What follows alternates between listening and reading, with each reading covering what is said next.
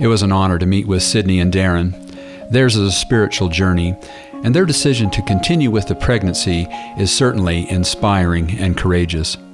The baby was diagnosed with alobar, holoprosencephaly, a certain fatal condition. They were told the baby may not survive the pregnancy, and if she was delivered, wouldn't live very long. The decision to press forward has impacted all who know them. Sydney and Darren, thank you for meeting with me. When did you find out that your baby had a problem? How does a doctor introduce the concept of abortion? And what were you thinking through this process? Um, I was at my 20 week ultrasound appointment. Uh huh. It's called alobar holoprosencephaly. It's a big term, but pretty much what it means is there was no separation between the left and right sides of the brain. Um, yeah, it's it is. It, they found it through the ultrasound. Um, it's actually very commonly linked to trisomy 13, um, and so that's what they thought it was at first. But after I took the NIPT test, it was it wasn't trisomy 13, 18, or uh, trisomy 21 wasn't any of those so it could still be genetic we were going to do um, more testing later but we just decided not to he so what happened was we went to the ultrasound and she was doing it like a normal ultrasound and then it took a little bit longer and at the end she just kind of turned to us and said i'm sorry but there's something you know we found out that it was a girl and then she turned to us and said there's something that's a little different but i don't know what it is. I'm gonna go have the doctor look at something so we'll be back. And so she left and then a few minutes later the doctor came in and he said yeah there's something that's you know off the heart looks good, but there's just something in the brain that we're there's just something off that we can tell. And so we want you to go to a specialist, and we'll try to get you in as soon as we can. Um, they said most of the time it's usually two weeks out, uh, just because it's a busy kind of area. But they said we'll try to get you in as soon as we can. And so we actually got lucky. Uh, about an hour or so later, the hospital called us and said, We have a spot that just opened up, um, so you can come in. So we were able to go in, and the specialist, he did kind of another ultrasound. Um, it took a little bit longer. Once again, he was just, he's specialized in this and reading ultrasounds, and um, he looked at it, and then he went into more detail and kind of explained more things as we were doing the ultrasound. He said, Yeah, there's definitely something wrong with the brain. As you can tell, usually there's a separation. With your baby, she doesn't have a separation. Um, and then after that, we went into his office and he went over different scenarios of what we, the options that we had. And the first option that he brought up was um, ab- aborting the baby. But it's interesting, and I don't know if it's just because that wasn't in my radar at all, but I could, I didn't catch on to that he was doing it very subtly, I would yeah. say. He said, you know, we, we'll talk about different options. You know, we, you can come back and we'll talk about options that you have. And he just kept talking about these options. And, and I can't even remember the word that he said that I was like, oh my gosh, he's talking about abortion. Yeah. But I, I don't, he was he was doing it very subtly. And subtly, and he was going really, really fast. And even explaining what, what our daughter had, I felt like he was kind of explaining it pretty quick.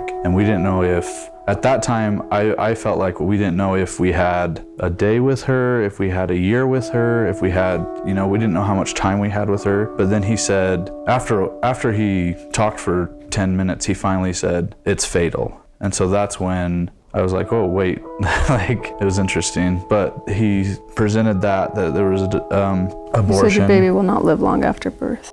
Yeah, and then he presented abortion, and like you know, you said it was subtle and kind of I don't know what the word is for it, but smooth. And then the other option is the one that we chose. When I, I asked, I said, what, what's the likelihood that she'll make it to birth? I, I just want to hold her. I want to see her. And then he said, you know, the probability's high. But I, I, I do feel like the first option he brought up was abortion. Yeah. I, I, I felt at first I felt like he kind of like that's what he wanted like that's what he was trying for but then I think after he saw that we you know and like we had no clue anything was wrong. Like I didn't I wasn't even aware that the ultrasound was taking longer. And usually the ultrasonographers actually aren't supposed to say anything but we were so grateful that she did because right at the end as he said she was like I'm so sorry something's not right with the brain. And so I don't know. It was more it was just shocking. It was not what I was expecting at all. Tell about the delivery, when you had a chance to hold her, and the reaction of your family. She came at 37 weeks. We were induced because her head started to get big and they were worried that I would have to go C-section if we went full term. But I mean, she went full term in that she went 37 weeks. Um, no, they didn't really check lungs. They, they were looking at everything else, and she looked pretty much on schedule with my due date, so they thought it would be safe.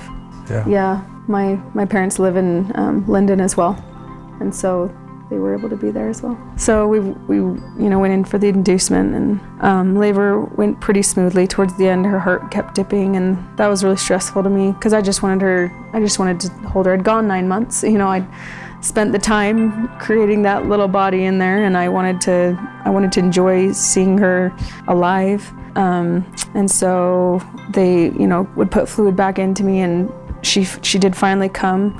Um, I still wasn't sure if she was going to make it through birth because sometimes they don't. The labor's too stressful for them. But she came out and I heard her little sob, and so I started sobbing because I was like, she made it. Like that's that's what I wanted. They took her over and um, started helping her with her breathing because she wasn't breathing very well. And I just tried to tune it out. I think that's the hardest 15 minutes I've ever had to listen to in my life.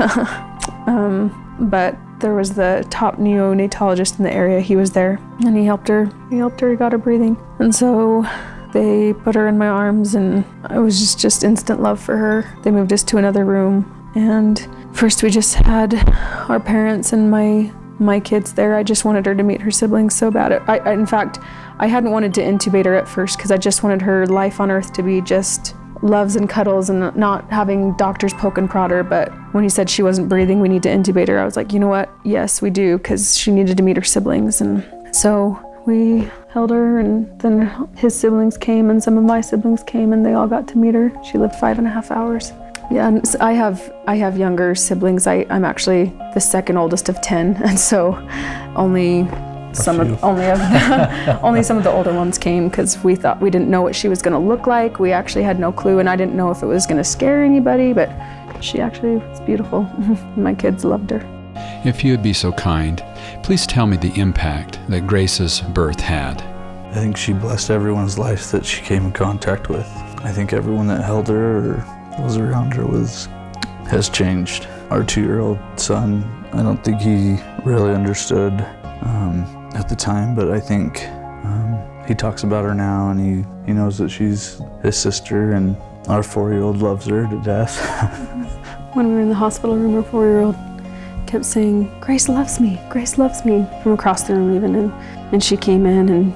Um, she just she just loved her. She wanted to show her her dolly. She wanted to they had matching bracelets and she was so excited about that. She just couldn't kiss her enough. She just adored every bit of her. And I mean, her her nose was deformed. She only had one nostril. She had a very large head. Her eyes were close together. I mean, she wasn't a normal looking baby, but my kids didn't care one bit. I think they could just feel how sweet she was and and that she was their. They were just all all excitement. It's interesting because even even just that five and a half hours, man, it it was so like I'll never forget that experience and holding her and loving her, and we were able to get video and that we can watch, and I can just remember how sweet she was, and but also it wasn't just those five hours. It was even the 24 hours after that. It was the week after that. It's been ever since. I thought that it was going to be really weird after she passed away. That it would be holding a you know a dead baby. I thought that was going to be really hard. And it was so interesting because there was still so much comfort in just holding her little body. I still felt very much at peace about the whole thing and and I still she was still my little baby that I was holding. Um, and even my he was 17 at the time. My 17-year-old brother, he um, came and helped dress her for burial. And you know, you'd think that a teenage boy, oh, emotions are, you know, beneath him or anything. but after after we had left, he looked at us in tears and said, "Thank you so much for letting me come." And he said, "It's definitely it was a different experience holding her because he wasn't able to come to the hospital. And even though I mean she, that was six days after she had died, but he got to hold her, and he still he said it was so it was different holding her. Thank you so much. Do you regret your decision? I don't regret it one bit. Not not aborting. I mean, if I if I had, I, I can't imagine how I would be right now because I've see I've received so much comfort in the fact that I held her and I have pictures of her around the house and, and video I can watch and I'd say I mean I was the one carrying her, you know, for nine months and for half that time knowing that she wasn't gonna live long or, or she may pass at any moment, really. And so I just, I was like, I have to cherish every moment. So I would sing to her, I'd talk to her as she kicked. we went on hikes together, we went camping so that she could be, go camping with us. Um, so doing lots of those things, and as Darren said, there's there's hard times, but I've realized that even the hard times were glorious in a sense because there was so much beauty coming through, and it's hard to necessarily predict that or to see what glorious things will come through the hard times. But even the hardest moments were beautiful. We like talking about it, I think, because we really do feel that it changed our lives for good, and we want people to know that. And everyone's situation is going to be different. Everyone's going to go through something different than us, even if it's the same, I don't know, symptoms. If even if it's a alobar holoprosencephaly or trisomy 13, whatever it is, it's going to be a different thing, but it's going to be worth it. The best thing I think for us is we had family. Having our family around us and being able to have good neighbors and the support that we got was was amazing. So, What advice would you give others facing a similar journey? If you want to carry that baby, then you carry that baby. And you hang out with people who will support you in that. My mom even threw me a baby shower and well, it was called Showering Sydney with Love because she was going to throw me a baby shower, but then we found it all out. And and so people just came and they hugged me and they made a scrapbook for me of things that were comforting to them. And they gave me necklaces of, you know, you know this one has a G on it and a little ring that she wore. And so just people were were on our side. They were on our team and they wanted us to have the best experience we could with her and they made sure that, that happened and so we were we were very lucky that we had people who were on our side that we you know knew that we wanted to carry her to term and supported us in that Tell me again your baby's diagnosis. it's huge. So, and I can even write it down for you if you'd like, but it's alobar holoprosencephaly. So there's holoprosencephaly, and that's where the brain doesn't separate. And some people can live full lives with it because there's different ranges, but Alobar is the most severe, so that where there's no separation. hmm I was able to actually talk to someone, and her baby had lived six weeks, but that was even a long time. Talking to neonatologists, most live hours to days if they even make it to birth. Thank you so much, Sydney and Darren. Your story is inspirational to me, and I so appreciate your willingness to share with others.